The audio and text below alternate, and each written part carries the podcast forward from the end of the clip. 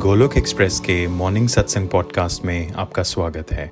Golok express में आइए, दुख दर्द भूल जाइए एबीसीडी की भक्ति में लीन होके नित्य आनंद पाइए। हरी हरी बोल।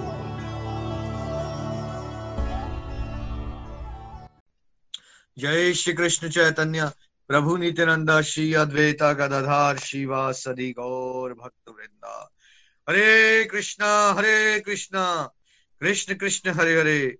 हरे राम हरे राम राम राम। हरे हरे। ओम नमो भगवते वासुदेवाय, ओम नमो भगवते वासुदेवाय, ओम नमो भगवते वासुदेवाय। श्रीमद भागवत गीता की जय। Busy to the body free as soul Hari Hari बोल, हरि हरि बोल। श्री श्री व्यस्त, आत्मा श्री मस्त नाम जपते हुए। Transform the world by transforming yourself जय श्री कृष्णा। न शस्त्र पर, न शास्त्र पर, न धन पर, न ही किसी युक्ति पर। मेरा जीवन तो आश्रित है प्रभु। केवल और केवल आपकी कृपा, शक्ति पर। गोलोक एक्सप्रेस में आइए, दुख दर्द भूल जाइए एबीसीडी की भक्ति में लीन होके। नित्य आनंद पाइए। हरी हरि बोल एवरीवन जय श्री राम, जय श्री राधे कृष्ण। आज के सत्संग में आप सभी का स्वागत है। सरल भगवत गीता के कोर्स का प्रारंभ हो चुका है। हम जान चुके हैं गोलक एक्सप्रेस की history mission values core philosophies काफ़ी मिसकंसेप्शन जो अध्यात्म को लेके जुड़ी हुई हैं। उस पर भी चर्चा हुई। और आजकल हम जान रहे हैं कि भागवत गीता क्या है। हम भागवत गीता की मूवी देखने से पहले, समझने से पहले उसका ट्रेलर देख रहे हैं।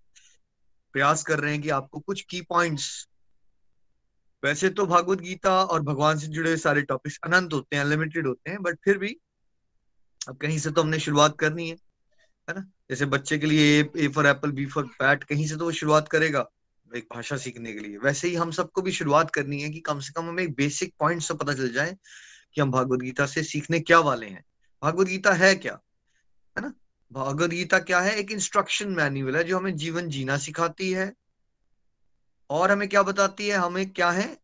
हम एक आत्मा है और हमारा एक ही परमानेंट रिलेशनशिप है। वो किसके साथ है? वो है भगवान के साथ। है ना?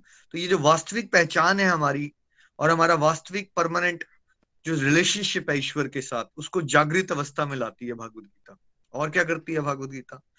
हमें कर्म करने कैसे हैं? भगवान की इंस्ट्रक्शंस को लेते हुए बेस्ट पॉसिबल तरह से अपनी ड्यूटीज़ कैसे करना है ना? और साथ साथ में भगवत धाम कैसे जाना है? शरीर तो सबने छोड़ना है एक दिन। संसार में आने की जगह, भगवान ये बताएँगे, बेटा, आप संसार में आके आपका कोई फ़ायदा नहीं है। आप दुखों में ही फंसे रहोगे क्योंकि ये पदम पदम यत विपदम है। हर तरफ़ हर जगह एक नया स्टेप लोगे तो नया खतरा खड़ा है आपके लिए। तो कैसे हम भगवान की इंस्ट्रक्शंस के हिसाब से जब अपनी ड्यूटीज़ को डिवोशन बना लेंगे तो कैसे हम शरीर छोड़ने के बाद भगवत धाम की प्राप्ति करते हैं? ये भगवान से, से हम भगवत गीता में सीखेंगे। और हम ये भी समझेंगे कि भाई इस जीवन में जीते जीते शांति से सद्भावना से जीना कैसे है? और इस संसार को ही हमने अपने पूरे परिवार के रूप में देखना कैसे है कि हर एक इंसान के अंदर, हर एक जीव जंतु के अंदर आपको ये दिखे कि भाई ये भी तो मेरा भाई है, ये भी तो मेरा बंधु है। कैसे हम पूरे वर्ल्ड की सराहना एक परिवार के रूप में कर सकते हैं कि वर्ल्ड इज़ वन फैमिली है ना? ये भगवत गीता से हम सीखने वाले हैं, है ना? अब इसके बाद और क्या सीखेंगे हम भगवत गीता से? Preeti ji next point please Hari बोल हरी बोल। हरी हरी बोल। संपूर्ण सफलता खुशी और आनंद का वास्तविक अर्थ व्याख्या, हम आमतौर पर सफलता को पैसे और शान शौकत से जोड़ते हैं।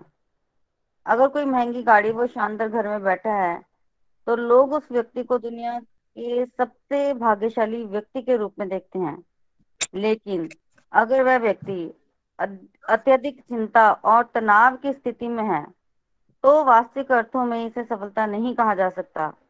जब हम श्रीमद् भागवत गीता का अध्ययन करते हैं तो हम हर उस चीज़ की सराहना करना सीखते हैं जो हमारे पास होती है, जिससे हर अनुकूल व प्रतिकूल स्थिति में हमें आंतरिक स्तर पर खुशी व संतुष्टि महसूस होती है और इस प्रकार हम संपूर्ण अर्थों में सफलता प्राप्त करते हैं।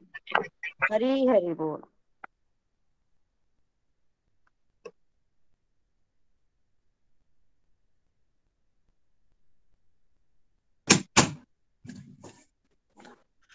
देखिए, सफलता शब्द आते ही खुशी, आनंद, इस सब का ना हमें एक डेफिनेशन जो हमारी होती है हमारे सबके दिमाग में, वो मटेरियलिस्टिक डेफिनेशन होती है है ना?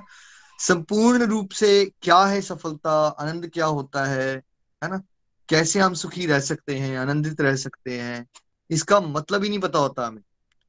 हमें जो इसका मतलब पता होता है, वो हमने जो स्कूल और कॉलेज में या दोस्तों यारों से बातें की या पेरेंट्स ने हमें बताया, वो ये होता है कि हम जैसे जैसे मटेरियल लाइफ में सक्सेसफुल होते गए सक्सेस का मतलब है कि आपकी गाड़ी बड़ी हो, आपके करियर में बहुत ज़्यादा हो, आपके पास प्रमोशन हो रही हो, आपके घर बहुत ज़्यादा हो मतलब हर एक चीज़ को एक एक्सटर्नल परिभाषा से ही समझा जाता है।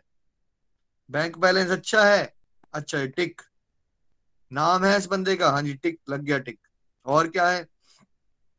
करियर में बहुत अच्छा कर रहा है प्रॉपर्टी बहुत अच्छी है, वाह जी वाह, बढ़िया, बहुत सक्सेसफुल इंसान है ठीक है? तो इस तरह से समाज चलता है, ये समाज की परिभाषा। और ऐसे ही सामाजिक परिभाषाओं में हम भी अपने आप को उसी मापदंड पे उतारने की कोशिश करते हैं कि भाई सब सोचेंगे कि मैं सक्सेसफुल हूँ। देखिए, सब क्या सोच रहे हैं आपके बारे में? You being successful and feeling successful ये दोनों अलग बातें हैं। दोनों को थोड़ा भेद जानते हैं। एक होता है बींग सक्सेसफुल है ना?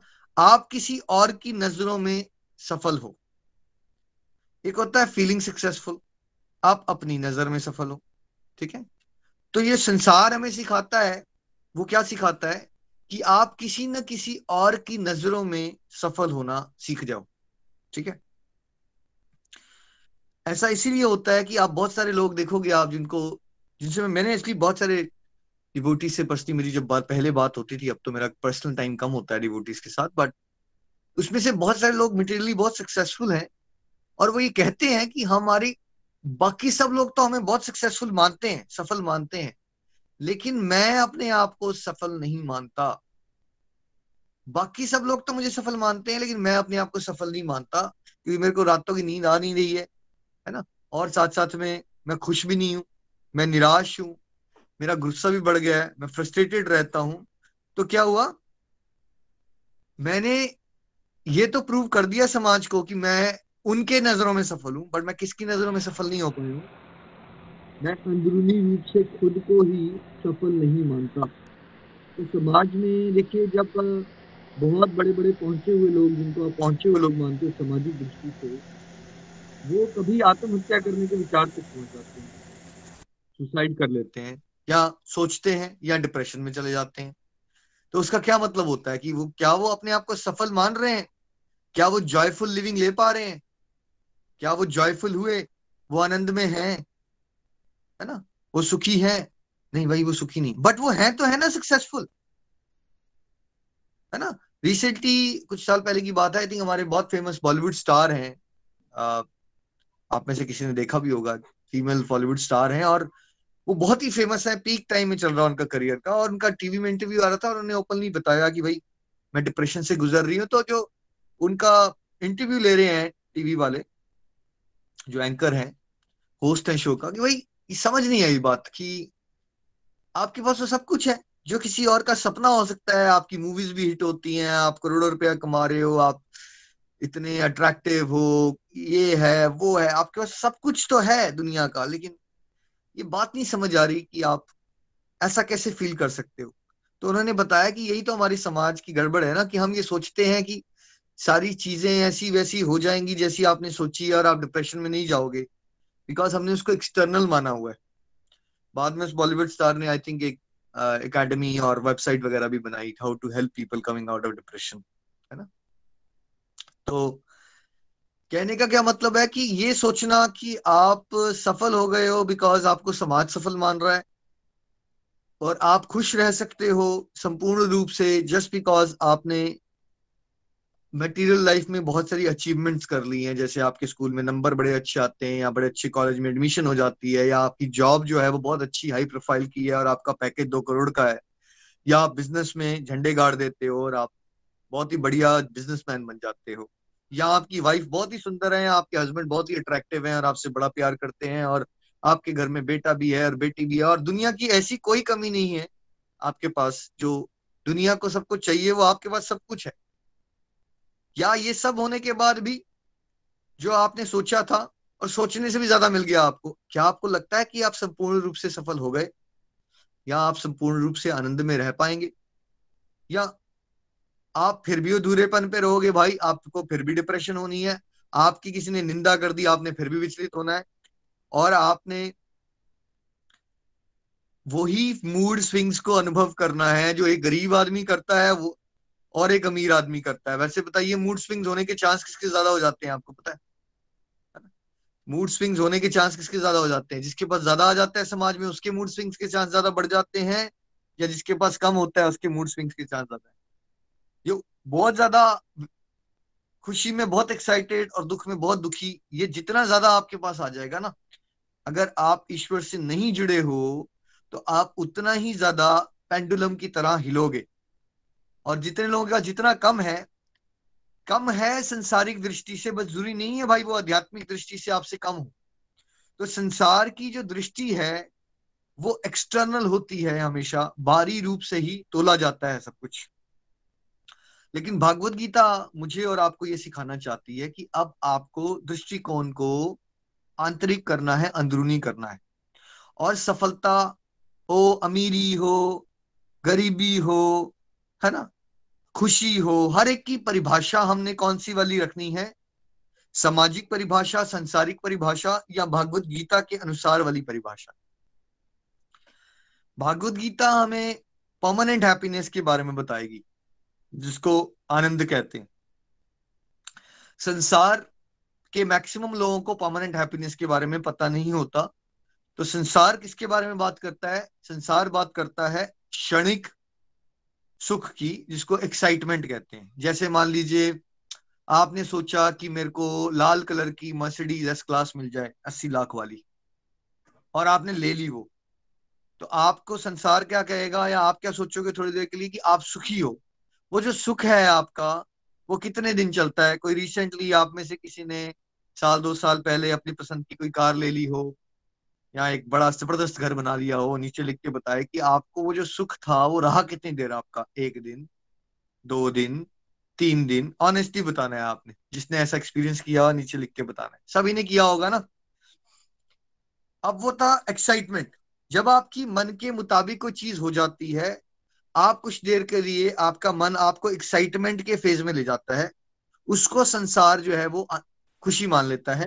और फिर उसके बाद क्या होता है कि जैसे ही कुछ आपके मन के विपरीत होता है तो सडनली आप डिप्रेशन के फ़ेज़ में चले जाते हो डाउन हो जाते हो लो फ़ेज़ में चले जाते हो तो high phase low phase high phase low phase इसी को कभी खुशी, कभी गम, कभी खुशी, कभी गम तो हम जितना संसारिक ज्ञान के अकॉर्डिंगली जीवन को चलाएँगे, उतना ही जीवन हमारा कितना क्या रहेगा? वेव्स की तरह। कभी खुशी, कभी गम, कभी खुशी, कभी गम। खुशी में एक्साइटमेंट और दुख में बहुत ज़्यादा लो हो गए डाउन हो गए डिप्रेस हो गए फ्रस्ट्रेशन निकाल दी। किसी और पे निकाल पाए तो घर वालों पे निकाल दी। उन पे भी नहीं निकाल पाए तो नौकर पे निकाल दी। किसी पे निकाल दी फ्रस्ट्रेशन निकाल दी। फ्रस्ट्रेशन से भागने के लिए रात को पी ली, नशे ले लिए। इस तरह का संसारिक जीवन होता है। अब भागवत गीता आपको इन सबसे ऊपर उठा के लेके जाना चाहती है। भगवत गीता चाहती है, भगवान चाहते हैं कि आप परिभाषाओं को होलिस्टिक लेवल पे समझने की कोशिश करो। अभी आपको चीज़ों की समझने की परिभाषा आपकी एक दो डायमेंशन पे बैठी अब आपको कौन सी डायमेंशन पे लेके जाना है उसको? मल्टी डायमेंशनल लेके जाना है आपको उसको, है ना? सफलता किस रूप में देखनी है हमने? सबसे पहले हम सफलता को बाहरी देखेंगे या आंतरिक देखेंगे? हम भगवत गीता के अनुसार चलेंगे तो हमें सफलता वो वाली चाहिए भाई जिसमें हमारा मन नियंत्रण में आए। सबसे बड़ी सफलता दुनिया में कौन सी हो सकती है? सबसे बड़ी सफलता कौन सी हो सकती है?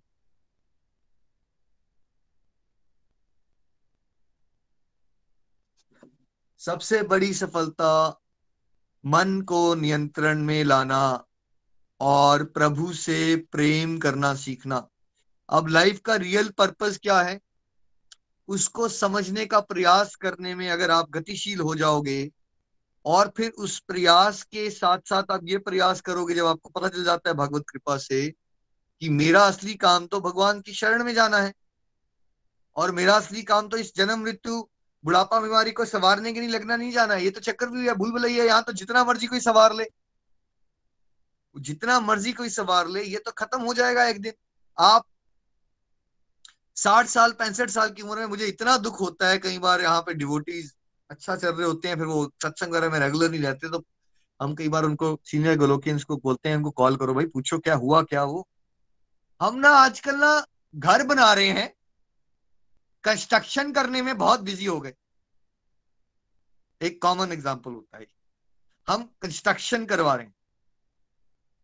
आप मुझे ये बताइए, पैंसठ साल में आप ऐसी कौन सी कंस्ट्रक्शन करवाना शुरू कर देते हो भाई जा जिसके लिए आप अपना जन्म, मृत्यु, बुढ़ापा, बीमारी, जहाँ आपको फाइनल कंस्ट्रक्शन मिल रही है परमानेंट भगवत धाम जाने की, उसको आप पीछे करके आप कितना ज़्यादा मूर्खता वाली हरकतें करते हो, पता है आपको? ये समाज इतना ज़्यादा पागल हो रखा है। आप पैंसठ साल में जब आपकी एक टांग लटकी हुई है मरने के लिए, आप उस समय पे सत्संग साधना सेवा को छोड़ के क्या करना शुरू कर देते हो?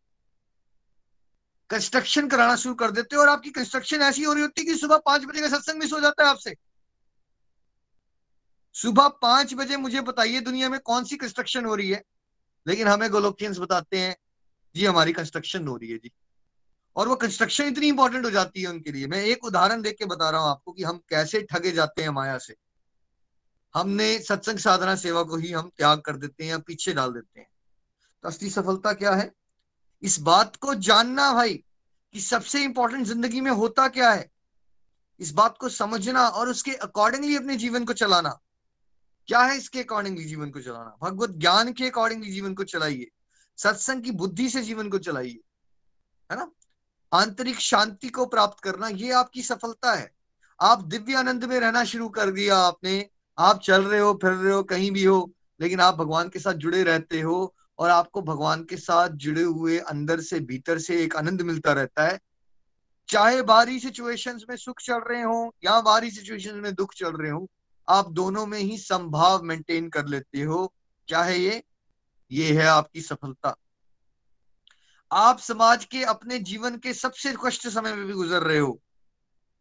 लेकिन आप फिर भी समाज के लिए सहायक हो, कड़वाहट नहीं बांटते हो, फिर भी सबका भला करने में लगे रहते हो। ये होती है आपकी असली सफलता। ये सफलता नहीं है कि आपने थोड़ी देर बहुत ज़्यादा पैसा कमा लिया और उसके बाद करप्शन करना शुरू हो गया। भाई, ये सफलता नहीं है। ठीक है? सफलता ये है कि हम अपनी अंदर की करप्शन को पहचाने, अपनी माल प्रैक्टिसेस को पहचाने, अपने अंदर की गंदगी को धो डालने का पूरा प्रयास करते रहें विनम्रता से। ये है हमारी असली सफलता। आपका जीवन एक आदर्श बने। खाली आपके बच्चे या घर वाले नहीं आपको देख देख के संसार एक सही दिशा पकड़ ले, वो है असली सफलता। आप ईश्वर के ब्रांड एम्बेसडर बन जाओ। आप, देखिए, आपको एप्पल से या गूगल वालों से नौकरी मिल जाती है, आपके बेटे को तो बड़े खुश हो जाते हैं आप। क्यों हो जाते हैं आप खुश? क्योंकि आपको लगता है, यार, बड़ी कंपनी वालों ने हमें नौकरी दे दी। बड़े खुश हो गए आप। भाई, यहाँ पे भगवान संसार के ब्रह्मांड के स्वामी के आप नौकर हो। आपकी, आपके पास उनकी नौकरी की ऑफ़र लेटर हमेशा पड़ी रहती है और हम क्या करते हैं? उसको संसारिक सुखों के चक्कर में ठुकराते रहते हैं। आप बताइए, इससे बड़ी कोई कंपनी हो सकती है? ब्रह्मांड के स्वामी की नौकरी करने से बड़ी कोई कंपनी है? कोई वर्ल्ड में ऐसी कंपनी है? कोई ऐसा एम्प्लॉयर हो सकता है? डायरेक्ट बॉस आपके अगर दृष्टि के स्वामी है और है वो, लेकिन आप उनको पीछे रख के बड़ी बड़ी कंपनीज़ या बड़े बड़े बिजनेसेस और इसमें ही इतना खो जाते हो कि आप भगवान को ही भूल जाते हो। क्या ये सफलता है? है ना? क्या ये सफलता हो गई? आइए पंजाब, हरियाणा, हिमाचल की सिचुएशन को समझते हैं कुछ कुछ दस सालों की, जहाँ खासकर ऐसे पंजाब, हरियाणा में जमीनों के प्राइसेस बहुत बढ़ गए, जमीनें बेच दी गई बड़े बड़े इंडस्ट्रियलिस्ट को, बहुत सारा पैसा आ गया। बहुत सारा। गाँव गाँव में प्रेडो बीएमडब्ल्यू घूमना शुरू हो गई। लेकिन गाँव के गाँव की सारी की सारी युवा पीढ़ी नशों के चपेट में पड़ गई। क्या इसको सफलता कहना चाहते हैं आप? क्या एज अ होल सोसाइटी हम सफल हो रहे हैं? क्या एज अ होल सोसाइटी हम अमीर हो रहे हैं? या सच में देखा जाए तो हम गरीब होते जा रहे हैं। रेप, मर्डर साइकोपैथिक किलिंग है ना? जुआरी वैश्या घर, इस तरफ़ का सबका प्रचलन बढ़ता जा रहा है। और हम सोच रहे हैं, हम एज ए सोसाइटी अमीर होते जा रहे ये कोई अमीरी है, ये कोई सच में ये गरीबी है? आज समाज एक बहुत ज़बरदस्त आध्यात्मिक गरीबी के दौर से गुजर रहा है। असली गरीबी ये नहीं है कि भाई आपके पास पैसे नहीं है। असली गरीबी ये होती है कि आपके साथ आपका प्रभु से कनेक्शन ही नहीं है। आपको पता ही नहीं है जीवन का पर्पस क्या है। है ना? आप ऐसी भूल भुलैया में खोए पड़े हो, खुद भी खोए पड़े हो, दूसरों को भी परेशान कर रहे हो, खुद भी परेशान रहते हो। एक लेडी डिप्रेशन में चली जाती है, आइए समझते हैं। एक लेडी डिप्रेशन में चली जाती है, बेड में पड़ी रहती है। आइए समझते हैं उससे कितना ज़्यादा नेगेटिविटी का प्रचार होता है। एग्ज़ाम्पल लेडी का दे रहा हूँ, वो मेल भी हो सकता है। तो मेल डिप्रेशन में पड़ जाए या फीमेल डिप्रेशन में पड़ जाए। एक एक परिवार का इंसान डिप्रेशन में चला जाता है कोई कारण नहीं है उसका, उसको हो सकता है उसको लगे मेरे पिताजी का देहांत हो गया था, इसलिए मैं डिप्रेशन में हूँ, मेरे बिज़नेस में घाटा हो गया था, इसलिए मैं डिप्रेशन में हूँ। बट वो डिप्रेशन में क्यों है? क्या है उसका कारण? समाज में लोग डिप्रेशन में क्यों है? क्या कोई एक्सटर्नल कारण है उसका? नहीं, उसका असली कारण यह है कि आप अपने असली भगवान के साथ रिश्ते को भूल गए हो भाई। तो इसलिए संसार में सुख खोज रहे हो और संसार से थप्पड़ पड़ते हैं, वो संसार दुखाले है। तो फिर दुखाले है तो दुख पीते पीते, दुख पीते पीते, दुख पीते पीते, दुख के बारे में सोचते सोचते और दुख की इमेजिनेशन करते हुए कि आगे भी दुख मिलेगा, कष्ट मिलेगा, इंसान सफोकेट हो जाता है हेल्पलेस हो जाता है और उसको हमेशा अंधकार दिखता है तो इसलिए वहाँ कहाँ पहुँच जाता है वो? वो डिप्रेशन में पहुँच जाता है और उससे कैसा माहौल बन जाता है उसके परिवार में? उसके बच्चे देखते हैं, यार ऐसा भी कोई जीवन होता है, ऐसी कोई पढ़ाई रहा है, कोई दवाइयाँ खाई जा रहा है। ठीक है? उसके बच्चों पे क्या असर पड़ता है? उनकी मेंटल हेल्थ खराब, उसके घर वालों की मेंटल हेल्थ खराब, और उसने जहाँ जहाँ जाना है, उस पर भी नेगेटिविटी का असर। तो कितना ज़्यादा क्या इस जीवन को हम सफलता मानते हैं? क्या आपके अपने सर्कल्स में आप ऐसे लोगों को जानते हो जो संसारिक दृष्टि से तो बड़े सफल हैं? लेकिन ऐसा ही वो एक्सपीरियंस कर रहे हैं, जैसा मैं बता रहा हूँ। उनको दवाइयाँ खानी पड़ती है जीवन जीने के लिए, खुश रहने के लिए, या थोड़ी देर के लिए शांति का अनुभव करने के लिए। है ना, कोई नशों की चपेट में। आप पूरे के पूरे संसार का, इस समय सोसाइटी का हालात देखिए, हमारी सोसाइटी के हालात एक फटे हाल से ज़्यादा कुछ नहीं, ठीक है? क्यों? क्योंकि हम भागवत गीता जैसे शास्त्रों की इंस्ट्रक्शंस के हिसाब से सफल नहीं होना चाहते। हम असली अमीरी को भगवत ज्ञान वाली, भगवत प्रेम वाली अमीरी नहीं मानते, है ना? इसलिए एज ए सोसाइटी हम गरीब हैं कंफ्यूज हैं फ्रस्ट्रेटेड हैं, परेशान हैं। तो अगर हम अब एज ए होल सोसाइटी एक डायरेक्शन बदलना चाहते हैं तो ये इंस्ट्रक्शंस हमने भगवान ने पहले ही दी है तो हमें सफलता के कॉन्सेप्ट को कंप्लीटनेस संपूर्ण रूप से देखना है। और हमने शांति के कॉन्सेप्ट को आंतरिक रूप में देखना है। शांति या खुशी, क्या एक ये फीलिंग होती है या ये ऑब्जेक्ट होता है? जिसको ये लगता है ये ऑब्जेक्ट होता है, वो नीचे लिख के बताए। जिसको ये लगता है ये फीलिंग है, ये ये स्टेट ऑफ़ माइंड है। क्या है ये? ये फीलिंग है। तो भाई जब है एक फीलिंग एक स्टेट ऑफ़ माइंड है तो संसार की वस्तुएँ है ना, वस्तुओं से आप फीलिंग्स को कैसे चेंज कर दोगे?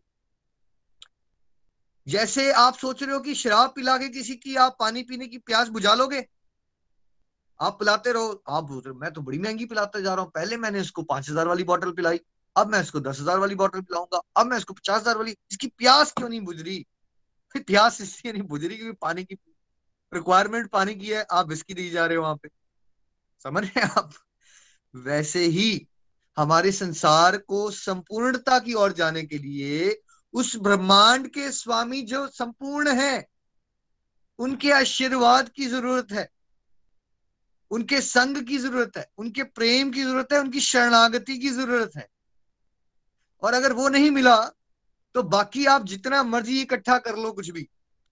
जैसे मछलियों को आपने सोना में डाल दिया, जकूजी में डाल दिया, उनके मेडिक्योर कर दिए, पेडिक्योर कर दिए और बड़े अच्छी ब्रांड ब्रांड की आपने उनको रिस्ट वॉच भी लेके दे दी और ज्वेलरी भी बहुत एक्सपेंसिव दे दी बट वो पानी के बाहर रखा हुआ है और वो तड़पती जा रही है। आपको समझ नहीं आ रहा ये तड़प क्यों रही है? वो तड़प इसलिए रही है भाई क्योंकि उनके पास पानी नहीं है ना। वैसे ही हमें संपूर्ण तौर से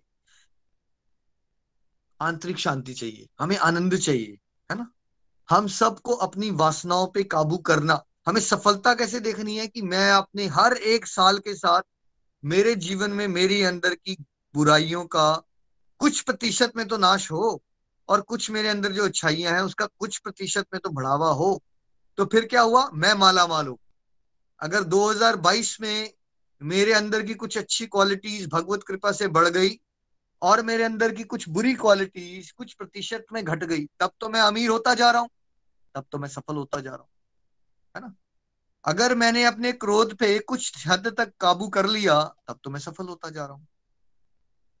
पहले मैं अपने रिश्तों में झगड़े होके कड़वाहट में ऐसी जीता रहता था, आज मैं उनको माफ़ करके स्माइल देके रिश्तों को सुधार पा रहा हूँ, तब तो मैं सफल हुआ।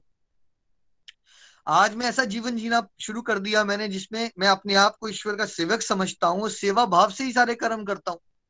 और मेरे माध्यम से, हम सबके माध्यम से बस निकलता है तो पॉजिटिविटी निकलती है पॉजिटिविटी निकलती है पॉजिटिविटी निकलती है और जगत के लिए बेस्ट विशेष निकलती है। तब तो हम सफल हुए ना भाई। हम ऐसे माँ बाप बने जब बच्चों की कैरेक्टर बिल्डिंग में हमने पूरा ज़ोर लगा डाला और ऐसे ह्यूमंस गिफ्ट किए सोसाइटी को। जिन्होंने वर्ल्ड को ट्रांसफॉर्म कर दिया, तब तो हम सफल हुए ना। तो सफलता की अब परिभाषाएँ बदलने का समय आ गया, क्योंकि कलयुग था और है इनफैक्ट सॉरी और कलयुग के तामसिक गुण और राजसिक गुण के प्रभाव से हम सबने अपनी परिभाषा जो है वो भौतिकवाद वाली बना ली है।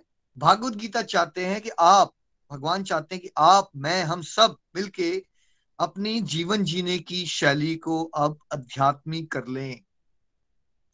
हम इंटरनल लेवल पे भगवान की इंस्ट्रक्शंस के हिसाब से चलें।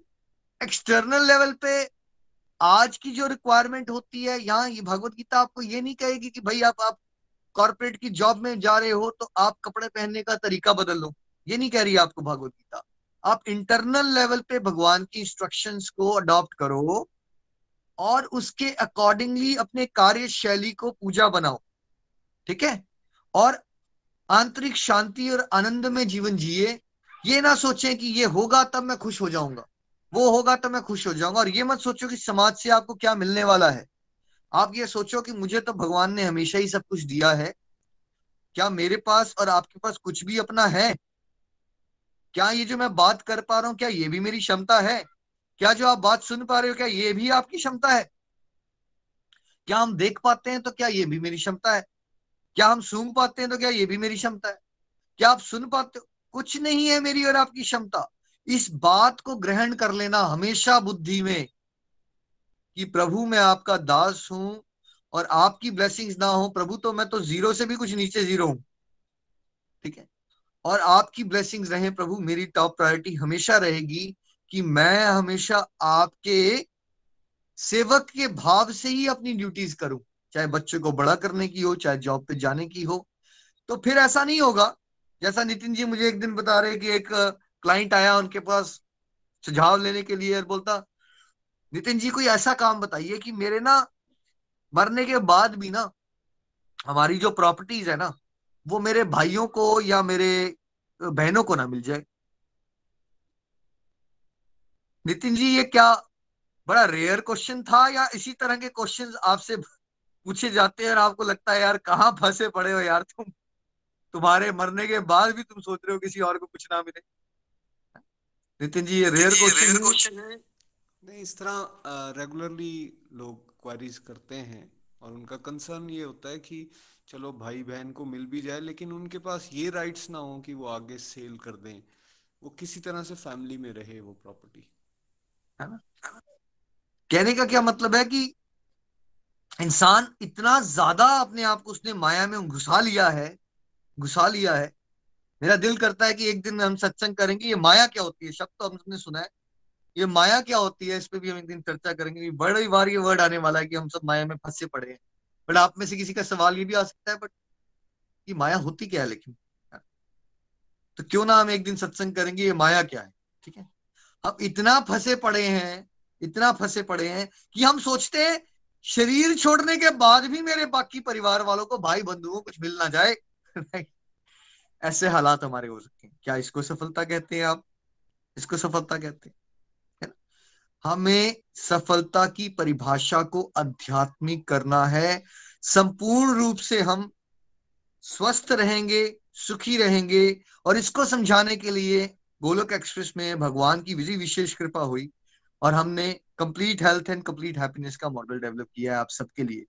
और हम चाहते हैं कि आप हर एक श्लोक तो ना समझा पाओ समाज को, कोई बात नहीं। बट ये जो बेसिक मॉडल्स आपको सिखाए जाएँगे आने वाले कुछ महीनों में, आपने उसको वीडियोस दस बार देखने हैं, उसके पॉडकास्ट बीस बार सुनिए बेशक। लेकिन ये गुरु दक्षिणा तो हम आपसे छोड़ेंगे नहीं कि आपने जीवन में कम से कम एक इंसान को ये बातें सिखानी है। क्या आप सब मुझे प्रॉमिस कर सकते हैं कि आप कंप्लीटली हेल्दी और हैप्पी रहेंगे? और साथ साथ में आप कंप्लीटली हेल्दी और हैप्पी रहना कम से कम एक इंडिविजुअल को शरीर छोड़ने से पहले सिखाएँगे। जो आपकी ये सोच चलती रहती है कि शरीर छोड़ने के बाद भी मेरे बेटे के लिए मेरे को प्रॉपर्टी भेज दूँगा मैं, भाई इसको छोड़ दो ना यार। लेने दो ना उसको, उसका सुख और दुख। आप नहीं हो कंट्रोलर आप क्यों नहीं ये सोचते कि शरीर छोड़ने से पहले मैं एक वर्ल्ड में किसी एक का प्रभु कल्याण करके जाऊँ? एक का। क्या ये भरोसा दे सकते हैं आप? क्या इतनी फ़ीस नितिन जी हमारी बनती है? इतनी फ़ीस बनती है बिल्कुल बनती है। प्लीज़ है ना? ये दक्षिणा हम ज़रूर लेंगे आपसे। कंप्लीट हेल्थ हैप्पीनेस मॉडल से जो कि अब कल से शुरू होने वाला है उसको इलेबोरेट तरह से हम आपको समझाएँगे। आप भगवत गीता का सारे शास्त्रों का निचोड़ है और वो ऑल इंक्लूसिव मॉडल है। ऐसा नहीं कि आपके हिंदू दोस्तों के लिए बना है वो मॉडल कोई मुसलमान दोस्त है, आपका दूसरे धर्म का भी पालन करता है, उसको भी कंप्लीट हेल्थ हैप्पीनेस मॉडल सिखाया जा सकता है। उसका भी जीवन में कल्याण हो जाएगा। और हम इस तरह से सीखेंगे कि कैसे हमने complete spiritual health mental health physical health family health और फाइनेंशियल हेल्थ इन पाँचों का बैलेंस मेंटेन करके जीवन जीना है। और जीवन में लेना लेना लेना लेना नहीं है। भाई, कितना लेंगे हम? सब कुछ तो दिया हुआ है भगवान ने हमें। अभी हमें देना देना देना है। एटलीस्ट हम प्रयास तो करें। हम प्रयास तो करें। हमारी सोच में अब लेना लेना लेना नहीं होना चाहिए। हमारी सोच में होना चाहिए, क्या हम दे सकते हैं? एटलीस्ट एक थैंक यू तो करें हम ईश्वर को। इतनी साँसें दे दी उन्होंने। अभी देखिए कोविड में सांस नहीं आ रही किसी को ऑक्सीजन सिलेंडर ले रहे हैं। कितना मुश्किल होता है। वहाँ देखिए जिसका ऑक्सीजन मास्क किसी के परिवार वाले से पूछिए जो हफ़्ता उसको हॉस्पिटल में रहना पड़ा तो कितना बिल बना दिया हॉस्पिटल वालों ने? ऑक्सीजन देने का। नितिन जी या कोई लिख के बताए नीचे। क्या लगता है आपको? हॉस्पिटल में एडमिट हो ऑक्सीजन का मास्क लगा हुआ है। कितना बिल बना दिया? प्रभु से हम लेते जा रहे लेते जा रहे आज कंप्लीटनेस की परिभाषा को हमने अब क्या मानना है? हमने लेना नहीं है, हमें बहुत मिल चुका है। हमने अब ये सोचना है कि मेरे को तो प्रभु ने सब कुछ दिया। मैं इतना निकम्मा बेटा निकला कि मैंने आज तक प्रभु की सेवा करने का प्रयास भी नहीं किया। तो मेरी सफलता क्या है? हम सबकी सफलता क्या है?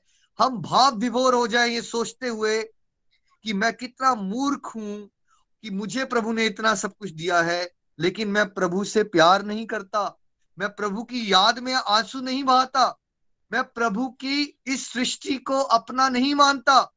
मैं ये चार लोगों को ही अपना परिवार मानता हूँ। मैं ये सारे मेरे भाव भाई भा, भाई बंधु हैं जीव जंतुओं के रूप में मैं इनके साथ कोई सद्भावना नहीं रखता। मेरा हृदय कितना कठोर है मैं कितना बड़ा पापी हूँ। ये बातें जब हम सोचेंगे तब हम सफल हो रहे हैं भाई। मैं घोर पापी हूँ कि मैं संसार के लिए आज तक कुछ नहीं कर पाया। मैं बस हड़पना चाहता हूँ खाना चाहता हूँ लालची हूँ और वासनाओं में फंसा रहना चाहता हूँ। जब आपको ये बातें सोच के आपका हृदय में दर्द होना शुरू हो जाए, आपको दुख हो कि आप कितने तुच्छ श्रेणी के इंसान हैं और आपने जीवन में आज तक बस लिया ही लिया है, स्वार्थी रहे हैं और कैसे आपने निस्वार्थ से आज तक कुछ नहीं किया है है ना? तो ये आपकी सफलता की शुरुआत है। सफलता तब जब हमें विनम्रता आए, सफलता तब जब हमारे दिल में, हृदय में करुणा जागे जब प्रेम भावना बढ़े, सद्भावना बढ़े, तब हम सफल होते हैं एज इंडिविजुअल्स तब हम सफल होते हैं एज फैमिलीज़ तब हम सफल होते हैं एज कम्युनिटीज तब हम सफल होते हैं एज अ नेशन और ट्रू सेंस में जो अब आज़ादी आज़ादी की हम हम बहुत देर से चिल्ला रहे हैं, उन्नीस से में आज़ादी, हमें कोई आज़ादी नहीं मिली है यार. हम आज भी दास हैं अपने मन के, इंद्रियों के और वासनाओं के. हम आज़ाद भी तभी हो पाएँगे जब हम भागवत गीता के इंस्ट्रक्शंस के हिसाब से अपने जीवन को जिएँगे और अपनी तृष्णाओं से आज़ादी पाएँगे, अपने लालच से आज़ादी पाएँगे, अपनी वासनाओं से आज़ादी पाएँगे और सबसे प्यार करेंगे, खुश रहेंगे और खुशियाँ बांटेंगे। यही भागवत गीता हमें सिखाना चाहती है। श्रीमद भागवत गीता की जय। गौर निताय की जय। श्री श्री राधा श्याम सुंदर की जय। Hare Krishna Hare Krishna. Krishna Krishna, Hare Hare. Hare Ram Hare Ram Ram Ram. Hare Hare. Nitin ji. Hare Krishna Hare Krishna Krishna Krishna, Hare Hare. Hare Ram Hare Ram Ram Ram. Hare Hare. Thank you so much Nikhil ji. आज का सत्संग भी बहुत ज़बरदस्त रहा। Eye opener है। और मैंने पर्सनली ये जो सत्संग में आज बातें बताई गई हैं, इनको अनुभव किया है। ईश्वर की कृपा से एक बहुत ही प्यारे परिवार में जन्म मिला। बड़ा बेटा था, सबने उठा उठा के हाथों में मुझे रखा। सक्सेसफुल फैमिली मटेरियल सेंस में अगर हम देखें तो ग्रैंडफादर एक renowned advocate father renowned advocate बहुत रिश्तेदार, सबके साथ बहुत अच्छी बनती थी, सबसे बहुत प्यार मिला। बड़ा होना शुरू हुआ तो मटेरियल डिजायर्स जितनी होती थी, वो घर वालों ने पूरी करके दी। अच्छे स्कूल में पढ़ाई मिली और उसके बाद बाहर पढ़ने के लिए भी भेजा। मटेरियल एजुकेशन के नाम पे वकालत की और पाँच साल पूना में रहा। इस दौरान भी पेरेंट्स ने किसी तरह की कोई कमी नहीं छोड़ी। जितने पैसे मांगते थे, उतने पैसे मिल जाते थे। जो करना चाहते थे उस समय मौज मस्ती वो सब कर पाते थे। बाइक की जगह बाइक, गाड़ी की जगह गाड़ी। तो एक तरह से कई फ्रेंड्स कहते थे, यार, आप तो बॉर्न विद गोल्डन स्पून हो, आपको तो कोई दिक्कत ही नहीं है फैमिली में। सब कुछ बहुत अच्छे से मिल रहा है। आप तो सक्सेस हो सक्सेसफुल हो। जो आज के सत्संग में बताया गया, जो सक्सेसफुल होने की डेफिनेशन उसके बारे में मटेरियल सक्सेसफुल होने की डेफिनेशन वो बिल्कुल जीवन में हो रहा था तो खुद भी ऐसा ही लगता था यही तो सक्सेस है। अब इसको बढ़ाना है, इसको मल्टीप्लाई करना है। इस पूरे प्रोसेस में बहुत सारी बुरी आदतों के साथ जुड़ गए। तो लगता था कि ये तो सक्सेसफुल होने के साथ, ये तो कामयाबी के शिखर पे जब आप चढ़ रहे हो तो उसके साथ उसको एंजॉय करने के तरीके हैं। तो आप ड्रिंक्स लो स्मोकिंग करो, अच्छे रेस्टोरेंट्स में जाओ पार्टीज़ में जाओ, वहाँ लिंक बनते हैं आपके, और इससे आप और सक्सेसफुल हो जाओगे। और वही आदतें पड़ गई। उसके बाद जब चंबा वापस पहुँचे, चंबा वापस पहुँचे तो वकालत चली चलाई मिल गई। एक अच्छा रिनाउंड ऑफ़िस उसमें एंट्री मिल गई। रोज केसेस लगे हुए हैं, किसी से कुछ पूछने की, मांगने की ज़रूरत नहीं। सारा सिस्टम अपने आप चलना शुरू हो गया।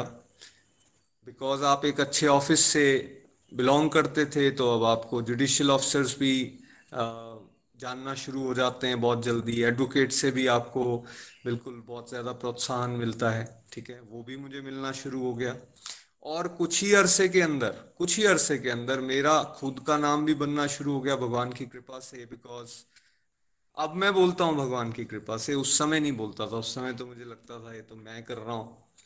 और अपने काम को बढ़ाना ज़्यादा से ज़्यादा काम करना और ये टारगेट सेट करना अपने लिए कि अब मैं अपने पैसों को बढ़ाऊं, मैं अपनी लाइफ को और अपग्रेड करूँ। जो पेरेंट्स ने मुझे दिया या उनसे जो मिला, अब मैं इसको चार गुना, पाँच गुना बढ़ाऊं, वही सही माने में मेरी सक्सेस होगी। और मैंने ऐसा करना शुरू कर दिया। उसके लिए बहुत सारे इलीगल मीन्स ट्रैक से हटके कुछ ऐसे काम जो कि अनवांटेड थे, नहीं करने चाहिए थे, वो करना शुरू कर दिए। Because the goal was to make more and more money because तब यही पता था कि आप सक्सेसफुल और खुश तब रहोगे जब आपके पास ज़्यादा होगा। आपने बैंक बैलेंस को मल्टीप्लाई करना शुरू किया। आपने लिविंग स्टैंडर्ड को लिविंग स्टैंडर्ड को अपग्रेड करना शुरू किया, जहाँ नॉर्मल रेस्टोरेंट में बैठते थे, वहाँ और महँगे रेस्टोरेंट में, जहाँ सस्ती शराब अगर पीते थे तो महँगी शराब, गाड़ी छोटी थी तो बड़ी गाड़ी, कपड़े अगर लेस ब्रांडेड थे तो फिर और हायर ब्रांड्स यही सोच थी और इसी के साथ जीवन जीते जा रहे थे। तीस साल की उम्र तक आते आते ईश्वर की कृपा से, अब मैं फिर ये कह रहा हूँ, आज कहता हूँ ईश्वर की कृपा, उस समय नहीं कहते थे। तीस साल की उम्र में मेरे पास मटेरियल वेल्थ भी थी, मेरी एक अच्छी पत्नी, एक बेटी, एक बेटा, एक अपना घर, बहुत अच्छा परिवार, एक अच्छा नाम। सी ये सब कुछ था। जो टिक्स शुरू में निखिल जी ने सत्संग में बताया, वो सारे टिक थे। ये सब होने के बाद भी, लेकिन मैं खुश नहीं था। जो मैंने सीखा था बचपन से कि यार ये चीज़ें आपके पास हो जाएँगी, वो तो मैं अचीव कर चुका। लेकिन मैं फिर खुश नहीं था। अब ये वो समय था, डेढ़ दो साल, तीन साल का, मैंने अपनी आध्यात्मिक यात्रा में भी आप सबके साथ शेयर किया कि जिसमें मैं बहुत विचलित रहने लगा। मेरी चिंताएँ बढ़ रही थी, मेरा गुस्सा बढ़ रहा था, मेरा लालच बढ़ रहा था, मेरा अपने परिवार के साथ या प्रीति जी के साथ अगर मैं स्पेशली बात करूँ, रिश्तों में मेरे तनाव आने शुरू हो गए थे। मुझे फ़िज़िकल हेल्थ में मेरे प्रॉब्लम आनी शुरू हो गई थी। ब्रक्सिज्म जो आपके यहाँ रात को आप दांत बहुत ज़्यादा भींचते हो, कड़कड़ की आवाज़ आती है, और उसके बाद सुबह हालात ये होते थे कि मैं बड़ी मुश्किल से मुँह खोल पाता था। यहाँ पहुँच गया था मैं। लेकिन अगर मुझे बाहर से कोई देख रहा है, बाहर से कोई देख रहा है तो क्या लाइफ है यार? जिस जगह में मैं हूँ ऑब्वियसली बड़े शहरों में सक्सेस का क्राइटेरिया डिफरेंट होगा बट जिस जगह में हूँ, उसके हिसाब से एवरीथिंग वाज देयर बट अंदर खुशी नाम की कोई चीज़ नहीं, खालीपन। गोलनेसनेस करना क्या है जीवन के अंदर? वो समय था फ्रेंड्स जब मैं श्रीमद भागवत गीता जी की तरफ़ जुड़ा, निखिल जी की गाइडेंस मुझे मिली और तब समझ में आया कि यार सब कुछ एक्सटर्नल लेवल पे कर रहे थे। Internal peace happiness internal prosperity इसकी तो डेफिनेशन ही नहीं पता थी। हमारी तो definition of success was so खोखली। खोखली थी वो बिल्कुल।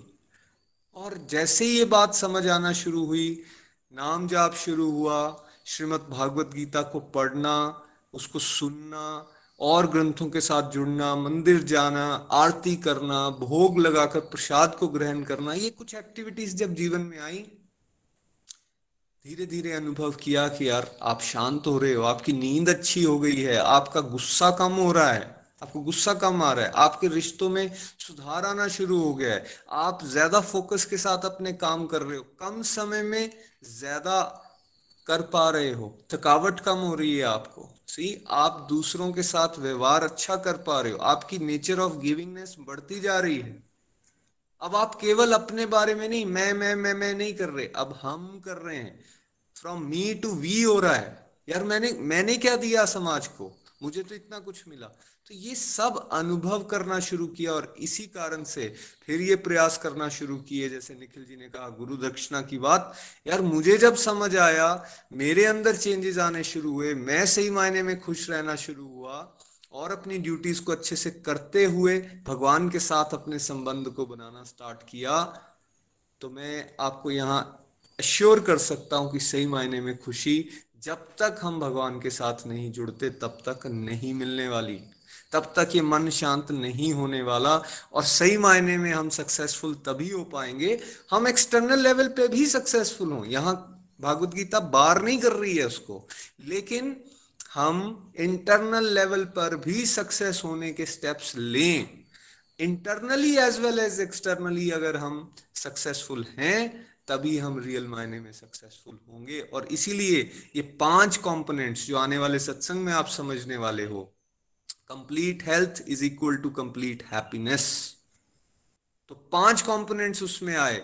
आध्यात्मिक खुशी, आध्यात्मिक सेहत, आपकी मानसिक सेहत, आपकी शारीरिक सेहत, आपकी पारिवारिक सेहत, और फिर पांचवी आपकी फाइनेंशियल आर्थिक सेहत। ये पाँच जब, इन पाँच का सामंजस्य बनेगा और इन पाँच पे जब आप काम करोगे तब सही मायने में किसी को संपूर्ण सफलता, संपूर्ण खुशी या संपूर्ण आनंद का अनुभव हो सकता है।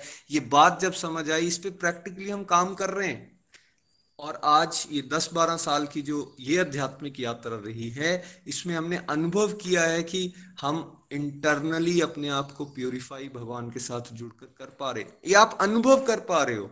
और फिर भगवान मौका देते हैं आपको, उन अनुभवों को आप शेयर कर सकते हो। जैसे आज मैं आप सबके साथ ये शेयर कर रहा हूँ सो दैट आपको कॉन्फिडेंस आए कि किया जा सकता है, कर सकते हैं हम।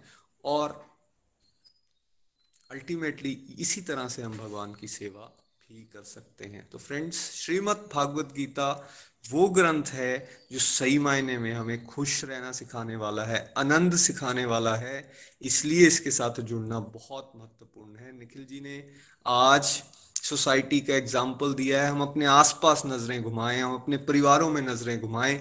वाकई रिसोर्सेज बढ़ गए हैं मटेरियल वेल्थ बढ़ गई है, लेकिन खुशी, संतुष्टि और आंतरिक सुख इन सब की जो स्टेज है, वो कहीं ना कहीं नीचे, स्तर जो है वो नीचे की तरफ़ जा रहा है। हमने उल्टा करना शुरू करना है। और उसके लिए कुछ ज़्यादा नहीं। जो आप रेगुलरिटी से, सत्संग, साधना, सेवा करोगे, उसी के साथ ये सब कुछ बदलने वाला है। ऐसी मैं प्रार्थना आप सभी के लिए करूँगा। श्रीमद भगवत गीता की जय। हरे कृष्ण हरे कृष्ण कृष्ण कृष्ण, हरे हरे। हरे राम हरे राम राम राम, हरे हरे। आइए।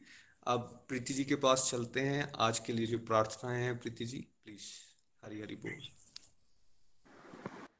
हरी हरी बोल, हरी हरी बोल। बहुत ही ब्यूटीफुल आज का सत्संग बहुत ही मोटिवेशनल हरी हरी बोल।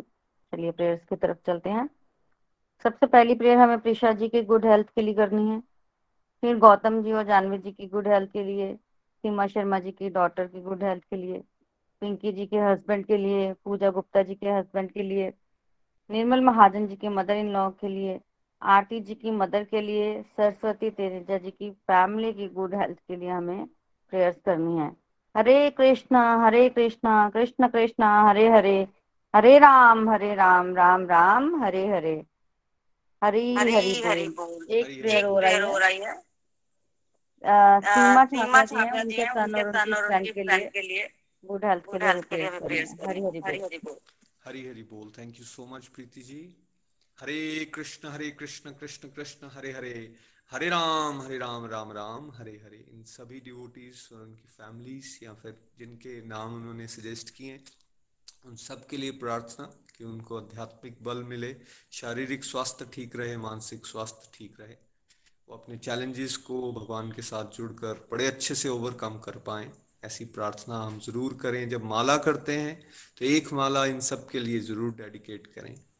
Thank you so much everyone Hare Krishna. आइए, अब चलते हैं हम रिव्यूज़ की तरफ़। आज पंकज जी हमारे साथ हैं चंपा से। पंकज जी। हरे बोल। हरे बोल everyone thank you very much Nitin ji. Hari बोल। बहुत ही बढ़िया सत्संग था आज का। जो निखिल जी द्वारा भी बहुत अच्छा और नितिन जी ने भी काफ़ी क्लियरिटी अपनी लाइफ से रिलेट करके बताई। बिल्कुल, मैं तो ये कहना चाहूँगा कि ऑलमोस्ट हम सभी की जर्नीज जो थी एक सिमिलर थी, ऐसी थी। क्योंकि भागवत गीता से जुड़ने से पहले मेरी भी कुछ ऐसा था जो हमारी सोच थी कि हम कहाँ पे इंसान को सक्सेसफुल मानते थे। कि जिसके पास मटेरियलिस्टिक हर चीज़ है, इतना ज़्यादा पैसा है, गाड़ी बड़ी किसी की दिखी तो उसको हम मानते थे, वाह, क्या बात है भाई, ये तो बड़ा यार इतनी, इसकी ज़िंदगी कैसी होगी, इतनी कंफर्टेबल होगी, या इसके पास इतना पैसा है तो कैसे ही अपनी लाइफ को इतना एंजॉयफुली कर, जी रहा होगा? बट जैसे जैसे भागवत गीता से जुड़ने के बाद इस रास्ते में मैं चलता रहा तो शायद ये सारी जो मिसकनसेप्शन थी मेरी दूर होने लगी। क्योंकि एक्चुअल पोजीशन सिचुएशन का हमें पता चलने लगा कि नहीं भाई, ये तो वो हाल है जिसको हम मछली को इतनी, जैसे निखिल जी ने एग्जांपल दी है कि मछली को बाहर जितनी भी हम फैसिलिटीज़ दे दें, पानी से बाहर तो वो तड़पेगी तड़पेगी कभी कंफर्टेबल नहीं रह पाएगी। और हमारी लाइफ भी कुछ ऐसे ही रहती थी कि जब हम इंटरनल तौर पे ना देख के एक्सटर्नल तौर पे, बाहरी तौर पे मटीरियलिस्टिक अचीवमेंट के साथ लोगों को रिलेट करना शुरू कर देते हैं कि नहीं भाई, ये तो इतनी अच्छी पोजीशन पे है, इतना सक्सेसफुल है। एक्चुअल में वो वो सक्सेसफुल नहीं थी। वो क्या था? वो हमारा एक अज्ञानता थी, जिसकी वजह से हम उनको ये चीज़ें देख पाते थे। और मेरा यही मानना धीरे धीरे गलत होता गया। और मैं वाकई में जो इंटरनल हैप्पीनेस वाकई में जो हमारा हेल्थ मॉडल है, उसको जब मैंने स्टडी किया या भगवत गीता का ज्ञान लेना शुरू किया तो सही में फील होने लगा कि एक्चुअल में जो हमारी पोजीशन है, जो सिचुएशन है, उसको हम तभी कंफर्टेबल कह पाएँगे या दूसरी तभी सक्सेसफुल उसे मान पाएँगे जब हम इंटरनल तौर पर भगवान से जुड़े होंगे। वाकई में हम तभी सक्सेसफुल माने जाएँगे। अदरवाइज़ तो देखिए, दुनिया में इतना मैं देखता हूँ कि इतना ज़्यादा पैसा इतनी धन दौलत हर एक काफ़ी मेजोरिटी लोगों के पास है बट फिर भी हम फ्रस्ट्रेशन इतने एग्रेसिव इतने ज़्यादा डिप्रेस्ड लोगों को देखते हैं। अभी मैं दो दिन पहले का एग्ज़ाम्पल लेता हूँ कि, कि मैं किसी का पता लेने हॉस्पिटल गया था।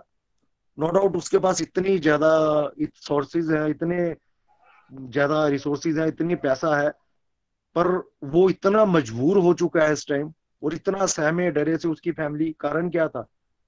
क्यों नहीं उसको पैसा सेव कर पाया? क्यों नहीं ये चीज़ें उसको प्रोटेक्ट कर पाई? क्योंकि उसी सक्सेसफुल उसी चीज़ को सक्सेस मान के वो सारी ज़िंदगी चलते रहे कि यही सक्सेस है, इसी के पीछे भागते रहे। और यही कारण रहा कि वो एक्चुअल में इस पोजीशन में कंफर्टेबल नहीं हो पा रहा। अपने आप को कंफर्टेबल नहीं फील कर पा रहा, क्योंकि उसके अंदर फ्रस्ट्रेशन है कि भाई मेरे पास इतना कुछ है, फिर मैं सेफ़ क्यों नहीं हो रहा हूँ? क्यों नहीं मुझे ये चीज़ें बचा पा रही हैं? और फैमिली भी उसको अपने सामने धीरे धीरे धीरे धीरे आहिस्ता आहिस्ता खत्म होते देख रही है। तो फ्रेंड्स मैं तो यही बोलूँगा, वाकई में जैसे निखिल जी ने बोला कि हमारा जो देखने का नज़रिया ही गलत होता है, हम अपने आप को कंप्लीट हैप्पीनेस की तरफ़ तभी लेके जा पाते हैं जब हमारा लाइफ का हर कंपोनेंट पॉजिटिव होगा, हर कंपोनेंट सही होगा, वो तभी हो पाएगा जब हम भागवत ज्ञान लेते हैं, भगवान से जुड़ते हैं। बिल्कुल, और मैं ये भी बोल दूँगा कि हम कई बार मैक्सिमम बार ये चीज़ें बहाने भी बनाते हैं कि मेरे पास टाइम नहीं होता या मैं इतना बिज़ी हूँ, मैं थक चुका हूँ। और देखिए मटेरियल चीज़ों में कहीं मटेरियलिस्टिक कहीं हमें जाना पड़े या कुछ ऐसा करना पड़े, कोई पार्टीज़ में जाना पड़े तो हम कभी भी इस प्रकार का कोई एक्सक्यूज नहीं देते। सिर्फ़ भागवत गीता या ये पॉजिटिविटी का जो भी हमें ज्ञान मिल रहा है, इसके जब भी इसको लेना चाहें हम, या कोई हमें बोले तो हम हमेशा एक्सक्यूज देते हैं, नहीं यार, आज मैं थका हूँ, मेरा, आज मैं सेशन ज्वाइन नहीं कर पाऊँगा, या मैं आज रिव्यू नहीं दे पाऊँगा। जबकि हमें इन चीज़ों को फ़र्स्ट प्रायोरिटी पे रखना चाहिए। अपनी जो मटेरियल सिस्टम ऐसा नहीं है कि मटेरियल हमें ग्रो नहीं करना है, और इससे ग्रोथ भी नहीं रुकती हमारी। उल्टा हमें एक एनर्जी मिलती है, जिसकी वजह से हम और आगे बढ़ पाते हैं, और भी सक्सेसफुल हो पाते हैं। ये भी मैंने फील किया है कि जो ऐसा नहीं था कि मेरा, हमारे भगवान की जैसे अच्छा परिवार मिला था, जैसे नितिन जी ने बोला अच्छा परिवार मिला था, हर चीज़ थी भगवान की कृपा से, पर एक सेटिस्फेक्शन नहीं थी। एक सेटिस्फेक्शन नहीं थी, दौड़ थी दूसरों को देखना कंपैरिजन करना कि नहीं, भाई मुझे यहाँ पहुँचना है, मुझे ये करना है, मुझे ये भी अचीव करना है। तो फिर वो सक्सेसफुल फिर भी फ्रस्ट्रेशन थी। ऐसा नहीं था, मिला भी सब कुछ, भगवान की कृपा से हर चीज़ मिल भी रही थी। फिर भी एक चैन नहीं था, सुकून नहीं था लाइफ में। कारण क्या था? खालीपन था। वो किस वजह से? कि भाई अगर सही में मछली को पानी के बाहर रखोगे तो वो कंफर्टेबल कैसे रह पाएगी? हमारे लिए भगवत गीता, भगवान का नाम सिमरन, वो पानी है, जिसके बिना हम अधूरे ही रहेंगे हमेशा। कभी सक्सेसफुल नहीं हो पाएँगे। मेरा तो यही मानना है। और मैं सभी से यही बोलना चाहूँगा कि जितना ज़्यादा हो सके अपनी स्पिरिचुअल प्रैक्टिसेस को रेगुलरिटी पे रखिए, पूरी डेडिकेशन के साथ प्रैक्टिस कीजिए। हमें दिखावे के लिए कुछ नहीं करना है। जितना हम वाकई में दिल से करेंगे, सच्चे मन से करेंगे, उतना ही इस चीज़ का हमें, हम एक्सपीरियंस भी कर पाएँगे कि वाकई में हमारी लाइफ में जो पॉजिटिव चेंजेस आ रहे हैं और कितना हम एक्सपीरियंस क्या चीज़ें एक्सपीरियंस कर पा रहे हैं। वो हमें नहीं दिखेंगी खाली हमारे इर्द गिर्द हमारे रिलेशन में हर जगह हर इंसान ये चीज़ें नोटिस कर पाएगा। और ये चीज़ें हमने खुद एक्सपीरियंस की हैं। सो so, इतना ही बोलना चाहूँगा बहुत ही बढ़िया सा और ये भगवत गीता ही वाकई में हमें सिखाती है कि कैसे हम अपनी लाइफ को कंफर्टेबली जिए और कैसे अपने एक सक्सेसफुल इंसान हम बन पाएँगे अपनी लाइफ में। So thank you very much Hari Hari बोल। हरी हरी बोल thank you very much very much very much Hari Hari बोल thank you so much Pankaj ji धन्यवाद. देखिए जैसे कस्तूरी मृग होता है ना उसके अंदर से खुशबू आ रही होती है लेकिन वो पूरा जीवन जो है वो उस खुशबू को कहाँ ढूंढता रहता है? बाहर ढूंढता रहता है। उसी तरह से जब हमें आध्यात्मिक ज्ञान नहीं होता तो हम पूरा जीवन अपना लगा देते हैं उस खुशी और आनंद को ढूँढने में। कहा? बाहर। बाहरी चीज़ों में, जबकि वो हमारे भीतर है। हमारे भीतर है। सच्चिदानंद भगवान है तो उस भगवान के अंश सच्चिदानंद हम भी हैं। लेकिन इतनी मिट्टी और धूल जम चुकी है कि आज देखने का नज़रिया बदल चुका है। भागवत गीता क्या कर रही है? भागवत गीता आध्यात्मिक चश्मे देगी आपको। आध्यात्मिक डस्टर देगी आपको। करो सफ़ाई। अंदर जितनी गंदगी है, उसको लगाओ पोचा जैसे जैसे वो साफ़ होती जाएगी पता दिख, दिखना शुरू हो जाएगा समझ आना शुरू हो जाएगा और साथ ही साथ उस आनंद को ऑटोमेटिकली आप अनुभव करना शुरू कर दोगे जो पंकज जी ने भी यहाँ पे शेयर किया। इसलिए प्रोसेस यही है इसमें से गुजरना पड़ेगा। हाँ पेशेंस की ज़रूर रिक्वायरमेंट रहती है ऐसा नहीं एक दिन में हो जाएगा। इट्स अ प्रोसेस आप दीजिए अपने आप को साल दो साल और फिर देखिए कैसे बदलाव आते हैं। Thank you so much Pankaj ji once again आइए जम्मू चलते हैं।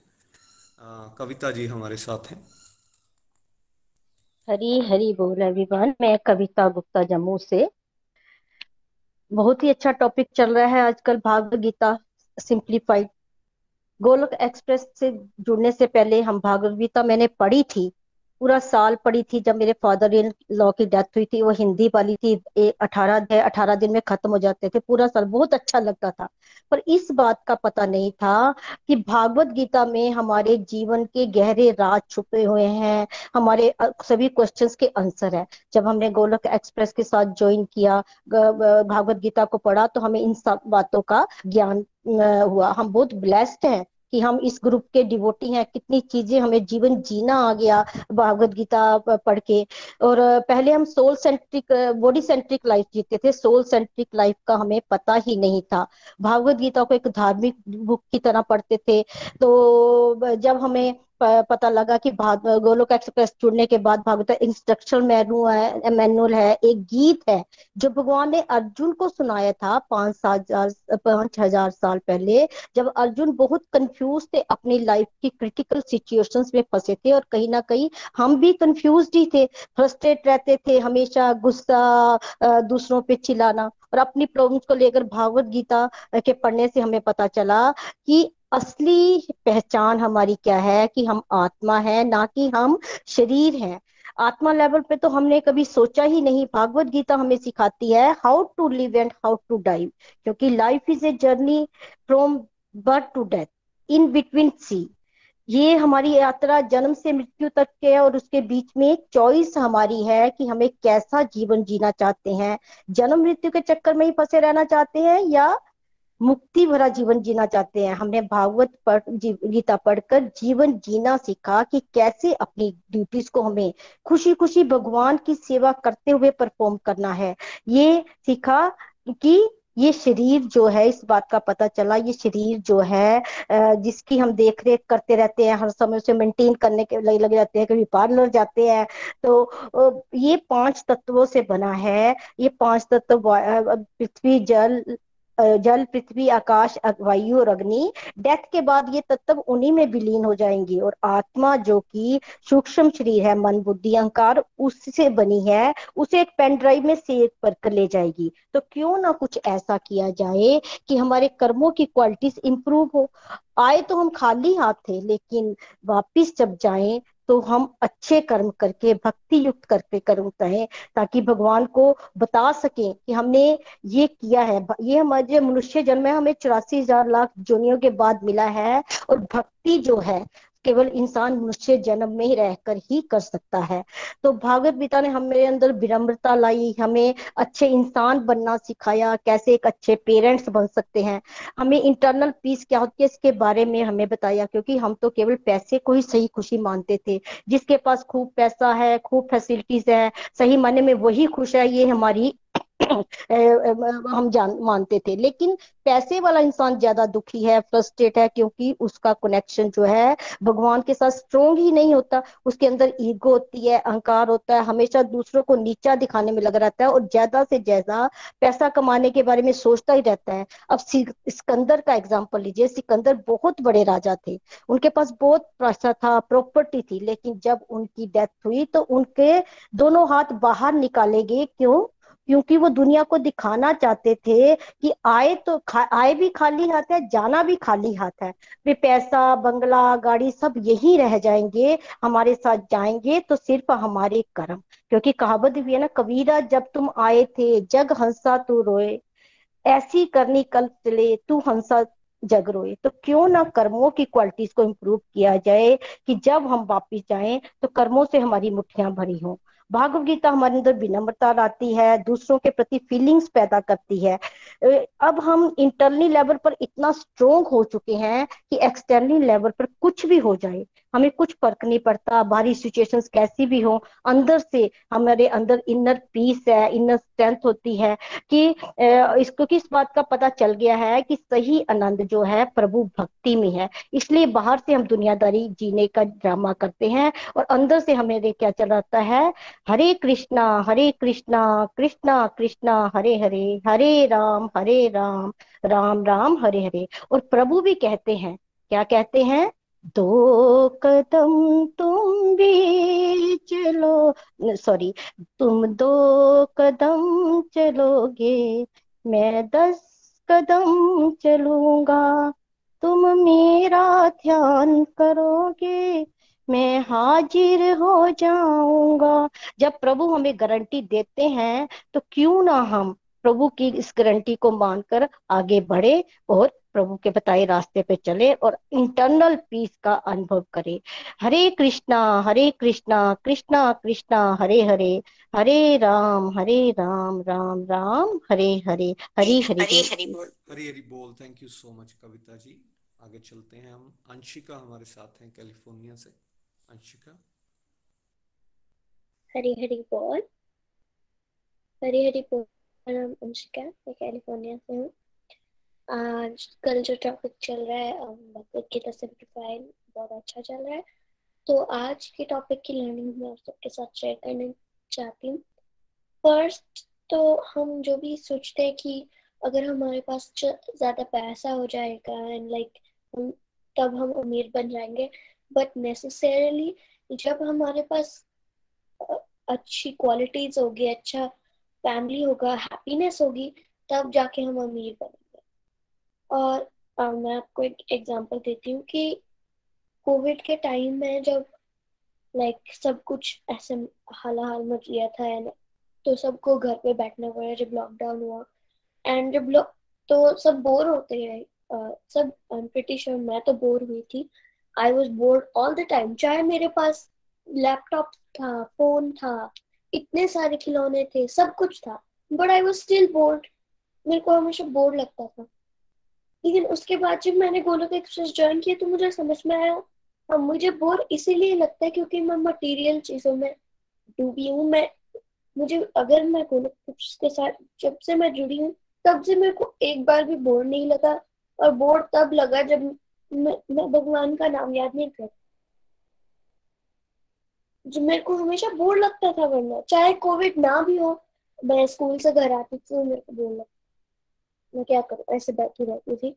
एंड मेरे को कुछ समझ में नहीं आता था कि मैं क्या करूँ how should I do things और मैं जब भी कुछ करती थी, मेरे अंदर हमेशा एक डर रहता था कि मैं गलत ना कर बट नाउ आई नो कि आई शुड बी स्केर्ड क्योंकि हमेशा कृष्णा जी मेरे साथ हैं और जो भी होगा, अच्छे के लिए ही होगा। जब तक हम मटीरियलिस्टिक चीज़ों में ऐसे रखे रहेंगे, तब तक हमें कुछ समझ में भी नहीं आएगा। लाइक हम अनहैप्पी रहते ही जाएँगे, रहते ही जाएँगे और हम हम अपनी पूरी लाइफ को वेस्ट कर देंगे। हम हमेशा सोचने लगेंगे कि क्यों, ऐसा क्यों हो रहा है? बट हमें कभी समझ में नहीं आएगा क्योंकि हम भगवान के साथ नहीं जुड़े हैं और हम लाइफ को नहीं जानते। क्योंकि जब हम भगवान के साथ जुड़ते हैं तो भगवान हमें सही पाथ दिखाते हैं कि हम अपनी लाइफ को कैसे जुड़े। मैं आपको कुछ और एग्जांपल्स देख लूँ गोलोक एक्सप्रेस की कुछ टैग लाइन्स हैं। फ़र्स्ट है transform the world by transforming yourself तो जब हम अपने आप को ट्रांसफॉर्म करते हैं, अपने आप अपनी सोच बदलते हैं, और ये मेरे पास कितनी भी मटेरियलिस्टिक चीज़ें आ जाए, मैं खुश नहीं हूँ तो फिर जाके लोग भी देखते हैं, क्योंकि हमें क्या लगता है कि लोग लोग होंगे लोग होंगे लोग होंगे लाइक लोग क्या सोचेंगे? लोग क्या सोचेंगे? हम हमेशा लोगों पे फोकस रहते हैं, लेकिन हमें लोगों पे फोकस नहीं रहना है। बिकॉज़ अगर हम लोगों पे हमेशा फोकस रहेंगे तो हम अपने आप को ही भूल जाएँगे। फॉर एग्ज़ाम्पल आप कहीं पार्टी में जा रहे हो तो आप सोचिए लोग होंगे, क्या बोलेंगे? मैंने कैसी ड्रेस पहनी है, मैं कैसी दिख रही हूँ, मैंने बहुत वेट लॉस कर लिया या वेट पुट ऑन कर लिया ऐसा नहीं सोचना है, हमें बस सोचना है कि हम पार्टी में जाएँगे वहाँ पे किसी से मिलेंगे, वहाँ पे एंजॉय करेंगे, वापस आएँगे, अपना हरि नाम करेंगे एंड अपनी रूटीन को कंटिन्यू करेंगे। और ना तो हम हमेशा यही सोचते रहेंगे कि लोग क्या सोचेंगे। बैक टू द टैगलाइन कि transform the world by transforming yourself जब लोग हम ये करना चाहते हैं कि लोग हमें देख के ट्रांसफॉर्म हुए, ना कि हम लोग को देख के अपने आप को हमेशा क्रिटिसाइज करते रहे। हमें अपनी लाइक like, अपनी फीलिंग से लाइक रिच फील करना। We have to be feel हमें रिच फील करना है ना कि हमें इतना मटेरियलिस्टिक चीज़ों में कॉट अप हो जाना है कि हम एक्चुअल में रिच है लेकिन हम हैप्पी नहीं। अपने मूवीज़ में भी देखा होगा मैंने एक बार एक वीडियो देख रही थी कि एक इंसान एंड वो था कि पहले मैं टैगलाइन को एक्सप्लेन कर देती हूँ सॉरी कि लोग हमें जब देख के ट्रांसफॉर्म होंगे तो पूरा ट्रांसफॉर्म होगा। एंड देन नेक्स्ट टैगलाइन है busy through the body free a very good तो हमें हमेशा बॉडी से बिज़ी रहना है लाइक आप ऑफ़िस में हो, आपको नया एप्लीकेशन लेटर आया है लाइक वर्ल्ड की ट्रिलियन कंपनीज़ के साथ। आपको ज़रूर ज़रूर आपको yes you have to like काम करना पड़ता है you have hard you have to be successful you have to stand up on your own feet but इसका मतलब नहीं है कि हम अपनी लाइफ को ऐसे जिए कि हम पूरा ऐसे स्ट्रेट इंसान रहे। थोड़ा सा ह्यूमर इम्पोर्टेंट है फैमिली टाइम इम्पोर्टेंट है, भगवान को टाइम देना भी इम्पोर्टेंट है। एंड इसलिए हम हमेशा भगवान को थैंक यू करना चाहिए और हमेशा लाइक आप काम कर रहे हो your vacuuming your cleaning your cooking भगवान को याद करते रहो। So like busy through the body आप कुछ कर रहे हो and then free as soul भगवान को हमेशा याद करना है। अब मैं आपको इस वीडियो के बारे में बताती हूँ। इस वीडियो में मैंने क्या देखा कि बेसिकली एक बहुत अमीर आदमी होता है और वो क्या करता है कि वो नॉर्मल कपड़े पहन के जाता है। वरना तो अमीर लोग सूट टाई पता नहीं क्या क्या लाइक इतनी अच्छी गाड़ी में आते हैं और वो एक गाड़ी खरीदने जाता है और वहाँ पे जो भी हो तो देखता है और बोलता है, ये क्या है? क्या? कौन आ गया? मैं तो इसे गाड़ी नहीं बेचूँगा। लाइक इसके पास पैसे थोड़ी ना होंगे। और फिर क्या होता है कि कोई और दूसरा इंसान आता है एंड वो पूरा अमीर जैसा दिखता है तो वो लड़का सोचता है जो गाड़ी बेचने वाला होता है कि इसे तो मैं गाड़ी बेचूँगा, उसके पास बहुत पैसे होंगे। लेकिन ये होता है कि जो दिखने में अमीर नहीं था, वो एक्चुअल में अमीर था, और जो दिखने में अमीर था, वो एक्चुअल में अमीर क्योंकि जो लोग मटेरियलिस्टिक चीज़ों में कॉटअप हो जाते हैं, वो हमेशा ऐसा, ऐसी कोशिश करते हैं कि मैं अमीर दिखूं, मैं अमीर सोचूं। और जो लोग अमीर होते हैं, वो जानते हैं कि इस अमीरी से अच्छा है कि आई एम रिच कि कभी मेरे को प्रॉब्लम्स नहीं होंगी। मेरा पास घर होगा, मेरी फैमिली खुश रहेगी। बट वो ऐसा नहीं सोचते कि मैं अमीर हूँ तो मेरे पास सब कुछ है। I should rule the world वो ऐसे घमंड नहीं करते। एंड हम सबको भी सीखना है कि हमें घमंड नहीं करना है। और जो भी हम, हमें हमें घमंड है कि हम रिच हैं, हमारे पास पैसा है। वो हमें थूक देना है क्योंकि हमारे पास कुछ नहीं है। It's not ours it's everything भगवान का है। आपने वो आरती में लाइन ज़रूर सुनी होगी, तन, मन, धन, सब कुछ है तेरा, सब सब कुछ है तेरा तेरा तुझको अर्पण क्या लागे मेरा बेसिकली इस लाइन में पूरी लाइक एक्सप्लेन कर रहा है, ये पूरा एक्सप्लेन कर रहा है कि हमारा कुछ नहीं है। हमें अपना घमंड नहीं रखना है। हमें हर चीज़ के लिए थैंकफुल होना है।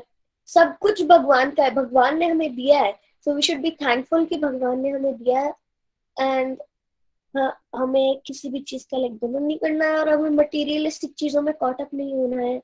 एंड ये सोचना है कि मेरे पास तो सब कुछ है। क्योंकि तब हमें खुशी नहीं होगी। uh, पहले क्या होता था जब मैं छोटी थी तो मेरे लिए कोई भी टॉय ला दो दो दिन में उसके साथ इतने अच्छे से खेलती थी ना कि नया फेवरेट टॉय उसके बाद वो अभी भी कुछ टॉय बॉक्स में पड़े होंगे मेरे बहुत पुराने टॉयज तो फिर मैं कुछ और देखती थी फिर कुछ और देखती थी। तो हमेशा हर हर चीज़ तो ऐसा ही होता है कि हम कभी एक चीज़ से खुश नहीं होंगे हमें हमेशा कुछ नई चीज़ कुछ नई चीज़ दिखेगी। लेकिन हमें ये थैंकफुल होना सीखना है क्योंकि सब कुछ भगवान का है। भगवान जो हमें इतना सब कुछ दे रहे हैं और हम भगवान का पाथ ही नहीं चूज़ करेंगे तो ऐसे दिस इज़ नॉट राइट क्योंकि ये क्या होगा ये बिल्कुल चोरी होगी। हम भगवान से चोरी कर रहे हैं। लाइक like, भगवान हमें इतना सब कुछ दे रहे हैं, जैसे आपको फ्रेंड आपको कोई लोन देता है और आप प्रॉमिस करते हो कि आप वापस करोगे but you don't return it भगवान थोड़ी ना बोल रहे हैं कि मेरे को हज़ार करोड़ पैसे दो। भगवान ये बोल रहे हैं कि बस मेरा साथ चुनो और अपनी लाइफ भगवान हमारे लिए अच्छा चाहते हैं। वो उनके लिए नहीं है, भगवान के लिए कि भगवान को सब कुछ मिल जाएगा। भगवान हमारे लिए अच्छा चाहते हैं क्योंकि हमारी लाइफ सुधरेगी अगर हम भगवान के साथ चलेंगे एंड हैप्पी रहेंगे और complete health and happiness model में चलेंगे। तो आज का टॉपिक में समरी ये है कि हमें घमंड नहीं करना कि जो हमारे पास ये है कुछ है। आ, हम मटेरियलिस्टिक चीज़ों में कॉटअप नहीं होना है। हमारे पास जो भी है वो सब भगवान का है। तो जो भी हम अमीर है वो नॉट एक्चुअली हम अमीर नहीं है वो सब भगवान का है। और हम अमीरी में अगर चलते गए तो हम ये भूल जाएँगे कि हम एक्चुअली गरीब हो रहे हैं। और जो गरीब लोग हैं जिनके पास कुछ नहीं है वो एक्चुअली जानते हैं कि अमीर होना कैसा है। तो आज के लिए मेरा इतना ही थैंक हरी हरी बोल। हरी हरी बोल, हरी हरी बोल। एक बार जोरदार Hare Krishna for Anshika for such a wonderful review और इतनी प्यारी अंडरस्टैंडिंग के लिए। हरे कृष्ण हरे कृष्ण कृष्ण कृष्ण, हरे हरे। हरे राम हरे राम राम राम, हरे हरे। तो जैसे गागर में सागर भर देते हैं, वैसे ही प्यारी सी बेटी ने अपने पाँच सात मिनट के रिव्यू के अंदर इतनी सारी बातें यहाँ पर बोल दी और आई थिंक हम सबको ये बात समझ आ रही है। देखिए, हम जीवन जी रहे हैं, लोग क्या कहेंगे, लोग क्या सोच रहे हैं बट कभी हमने ये सोचा, भगवान क्या सोच रहे हैं हमारे बारे में? भगवान क्या सोचते होंगे?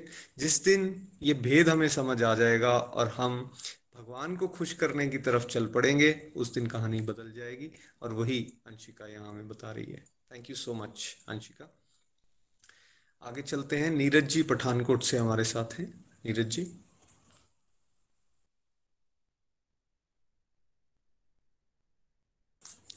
हरी हरी बोल नीरज जी।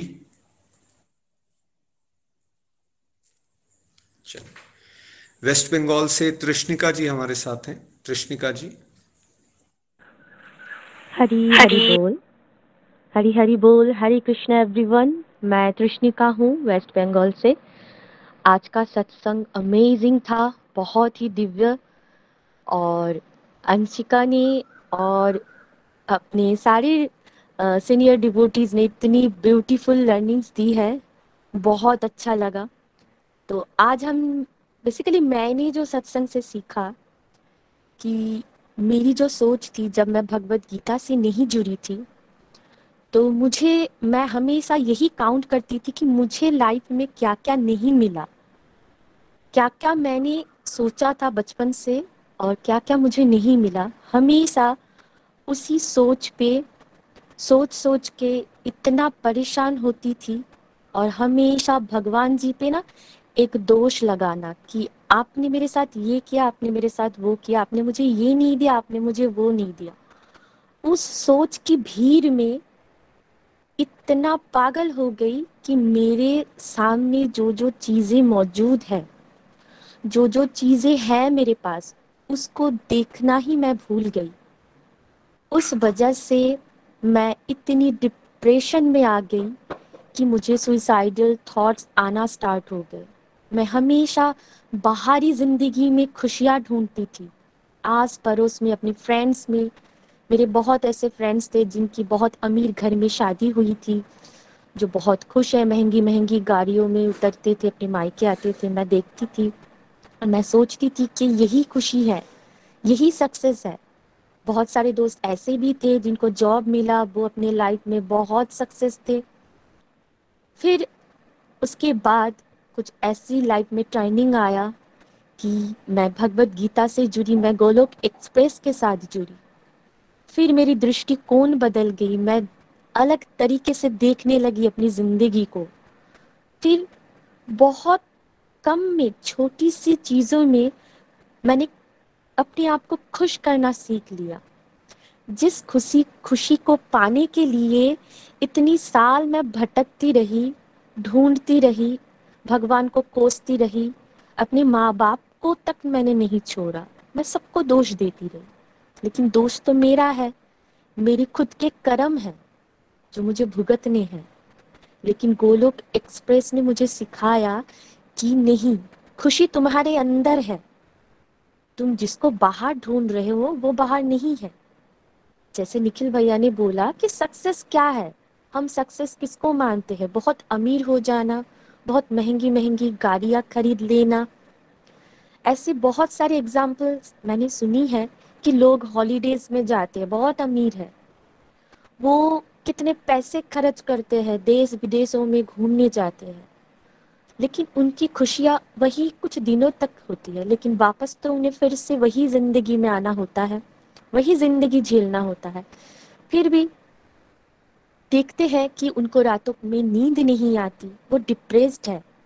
उनको स्लीपिंग पिल्स लेनी पड़ती है अपनी नींद को पूरी करने के लिए। लेकिन मैं अब देखती हूँ कि आज से चार साल पहले जो मेरी जीवन थी जो मुझे रातों को नींद नहीं आती थी। अब मैं इतनी शांति की नींद सोती हूँ, मुझे कोई टेंशन नहीं है। सिर्फ़ एक ही बात हमेशा दिल में रहती है कि भगवान कृष्ण मेरे हाथ पकड़े हुए हैं। वही तो है इस धरती के बॉस। जैसे निखिल भैया ने बोला, अगर हमें इस जगत के सृष्टिकर्ता, जो भगवान जी है, जिनका पूरा जगत है उनके कंपनी से मुझे जॉब का ऑफ़र मिल रहा है तो मैं क्यों बाहर किसी और कंपनी में जॉब ढूँढने जाऊँ? लोग खुशियाँ ढूँढने के लिए क्या क्या करते, किस हद तक पहुँच जाते हैं? और एक भगवत गीता जो समग्र शास्त्रों का निचोर है होता है ना, जैसे आपने अपनी पूरी ज़िंदगी भी खत्म कर दोगे ना तो भी आप इन शास्त्रों को पढ़ पढ़ के आप खत्म नहीं कर पाओगे, आपकी ज़िंदगी खत्म हो जाएगी। लेकिन जब आप भागवत गीता को पढ़ते हो, उनको समझते हो, उनको अपने जीवन में इम्प्लीमेंट करते हो, जैसे अपने मेंटर बोलते हैं, उनके हिसाब से अपनी ज़िंदगी को चलाते हो एटलीस्ट कोशिश तो करते हो, फिर क्या होता है। आपकी एक प्रयास, एक चेष्टा, वही भगवान की नज़र में सबसे बेस्ट होता है। क्योंकि जो कोशिश करता है, भगवान हमेशा उसकी मदद करते हैं। हमें कभी नहीं भूलनी चाहिए कि हम सब परमात्मा, परम पिता का अंश है। हमें भगवान बहुत प्रेम करते हैं, बहुत प्यार करते हैं। लेकिन हम क्या करते हैं? हम हमेशा मेटेरियलिस्टिक खुशियों के पीछे भाग भाग के हम खुद की खुशियों का गला घोट देते हैं। हम समझ ही नहीं पाते हमारी खुशी किस चीज़ों में है। एक चीज़ जिस, जिसके लिए हम फोकस रहते हैं, हम उस उस चीज़ को मुझे पाना है, उसको मैं हासिल कर लूँगी ना तो मैं बहुत खुश हो जाऊँगी। वैसे ही हमारे परिवार में बहुत सारे लोग हैं। हम समझते हैं हम इनको खुश कर दे, इनके साथ हम बहुत सारा टाइम स्पेंड कर दे, ये इंसान मुझे खुश कर सकता है। लेकिन हम भ्रम में जीते हैं, ऐसा कुछ नहीं होता, कुछ भी नहीं है, होता, क्योंकि एक ही भगवान श्री कृष्ण ही हंड्रेड परसेंट बेस्ट है। वही खुशी के सागर है, आनंद के सागर है। जहाँ भी हम चले जाए, दुनिया की किसी भी कोने में, खुशी तो सिर्फ़ भगवान श्री कृष्ण के साथ जुड़ के ही हमें मिल सकता है। और ये जो ड्यूटी पहले मुझे बर्डन लगती थी, मुझे बोझ लगती थी, मुझे ऐसा लगता था कि क्यों मैं करूँ इनको? क्यों मैं इनको करके तो मुझे खुशी नहीं मिल रही है? मैं क्यों करूँ? फिर मैंने सीखा, ये जो ड्यूटीज़ मुझे दी गई है ना, मैं बहुत लक्की हूँ कि मुझे इतना अच्छा परिवार मिला है, मुझे इतनी अच्छी ड्यूटी मिली है तो क्यों ना मैं इसको भगवान श्री कृष्ण की सेवा में सोच के करूँ? जब ऐसा सोच आया, अब मतलब कि सोच में परिवर्तन हुआ, भगवान को ऐड किया, फिर थोड़ी थोड़ी करके मुझे बुद्धि में भगवान श्री कृष्ण जी को मैंने महसूस किया। फिर मैंने समझा कि नहीं, यही तो खुशी है, यही तो असली ज़िंदगी है। जो खुशी मुझे उस हद तक पहुँचा दिया था कि मैं सुसाइड तक करने के लिए सोचती थी। अब मैं छोटी छोटी जो अपनी डेली एक्टिविटीज़ है, उनको इतनी खुशी से करती हूँ कि मुझे ऐसा अंदर से फील होता है कि आज जो मैंने खाना बनाया है, ये तो मेरे प्रभु के लिए मैंने भोग बना है। शायद मेरी इस प्रयास को देख के मेरे भगवान कृष्णा जी बहुत खुश हो जाएँगे। तो हमेशा यही चलता, चलती रहती है। और जब मैं बाहर देखती हूँ, कोई भी इंसान ऐसा है कि अपनी दुख की बातें शेयर करती है। मैं उनमें ये देखती हूँ कि हे भगवान, हे श्री कृष्णा आप इनको अपने शरण में लो। आप इनको भी भागवत गीता का ज्ञान दो। ये भी कितने दुख में है। आप इनको भी अपने चरण में स्थान दो, क्योंकि असली खुशी उन कोमल चरणों में ही शरणागति लेके ही हमें मिल सकती है। हम कितने भी भाग ले, कितने भी दौड़ लगाए, रेस लगा ले कंपटीशन कर ले, कितनी भी महँगी महँगी ड्रेस खरीद ले, बंगलो, बंगला, गाड़ी, कुछ भी। लेकिन खुशी सिर्फ़ और सिर्फ़ हमारे अंदर है। भगवान से कृष्णा ही खुशी है और कुछ भी नहीं। तो बहुत ही बहुत ही आनंद आया। मेरी पूरी ज़िंदगी बदल गई है। और मैं बहुत सारा थैंक यू करती हूँ निखिल भैया का नितिन भैया का प्रीति जी का एंड मेरे प्यारे मेंटर्स रेनू जी का ईशा जी का शीतल दीदी का और आप सब गोलोकियंस का। Thank you so much Hari Hari बोल हरी हरी बोल। हरी हरी बोल हरी हरी बोल। थैंक यू सो मच कृष्णिका जी बहुत ज़बरदस्त ट्रांसफॉर्मेशन है और देखिए सबके लिए आई ओपनर है कि भैया भगवान के साथ जुड़ेंगे, तभी हमारे जीवन के अंदर सही मायने में खुशी और आनंद आने वाला है। तो जितने रिव्यूज़ आपने यहाँ सुने, सबने एक बात पे बल दिया है कि भगवत गीता वो शास्त्र है, इसके अंदर वो ज्ञान है जो वाकई हमारे जीवन को आनंद से भर देता है।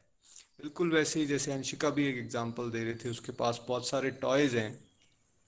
ऐसे ही हम भी बच्चे हैं ना तो हम इस मटेरियल वर्ल्ड में अलग अलग टॉयज के साथ खेलते हैं। कभी पैसे के साथ, कभी गाड़ी के साथ, कभी घर के साथ, कभी रिश्ते के साथ, कभी कुछ कभी कुछ। लेकिन जैसे एक छोटा बच्चा खेलने के बाद, दोस्तों के साथ इधर उधर घूमने के बाद अल्टीमेटली शरण कहाँ लेता है?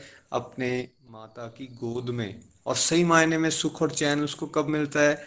जब वो माँ की गोद में आता है या माँ से दूध पीता है, तब वो सही मायने में संतुष्टि का आनंद अनुभव करता है, संतुष्टि को अनुभव करता है, उसी तरह से हम सभी, बेशक इस दुनिया के प्रपंचों में फंसे हुए हैं, लेकिन जिस दिन ये बात को समझ जाएँगे कि उनको निभाना है, सिर्फ़ एक रोल प्ले की तरह ड्यूटीज़ मिली है, उनको करना है, लेकिन अल्टीमेटली अपनी परम पिता परमेश्वर भगवान श्री हरि की गोद में जाना है, उनके साथ संबंध बनाना है, तभी खुशी मिलेगी। जिस दिन ये बात समझ आ जाएगी, तब हम प्रयास करेंगे, मेहनत करेंगे और आप उस आनंद को अनुभव करना शुरू कर देंगे। श्रीमद भागवत गीता की जय। आइए अब चलते हैं लुधियाना। रचना जी आज हमें भजन सुनाने वाली हैं। हरी हरि बोल रचना जी। हरी हरि बोल हरि बोल एवरीवन मैं रचना सुन लुधियाना से। आज का संकीर्तन हर बार की तरह बहुत ही दिव्य, बहुत आनंद आया, बहुत कुछ सीखने को मिला। सच में अपने आप को हम बहुत लक्की फील करते हैं कि भगवान श्री हरि के चरणों के साथ अब हमारी प्रीति लग गई है। और जैसे भैया ने कहा कि हम लोग जो खुशी है, पहले मटेरियल वर्ल्ड में ढूंढते थे, लेकिन जब से श्रीमद भगवत गीता का अध्ययन करना शुरू किया है, तब से ये समझ आया कि जो खुशी हम बाहरी दुनिया में ढूंढते थे, वो खुशी हम सबके अंदर ही है। उसको ढूंढेगा वो ही पर्सन जो अपने आप को भगवान के साथ जोड़ेगा, जो स्पिरिचुअल प्रैक्टिसेस को प्रायोरिटी पे रखेगा। तो बहुत ही ब्यूटीफुल संकीर्तन, सबके रिव्यूज़ भी बहुत अच्छे थे, बहुत आनंद आया, बहुत कुछ सीखने को मिला। So thank you so much everyone चलिए बढ़ते हैं अपने भजन की तरफ़। आज का मेरा जो भजन है, ये मेरा बहुत फेवरेट भजन है और आज हमने जो कुछ यहाँ से सीखा है, काफ़ी हद तक उससे रिलेटेड है। हरी हरी बोल। तेरा नाम लेते लेते मेरी उम्र बीत जाए। तेरा नाम लेते लेते मेरी उम्र बीत जाए। जब जब भी लब खुले, जब जब भी लब खुले बस नाम तेरा आए, तेरा नाम लेते लेते मेरी उम्र बीत जाए।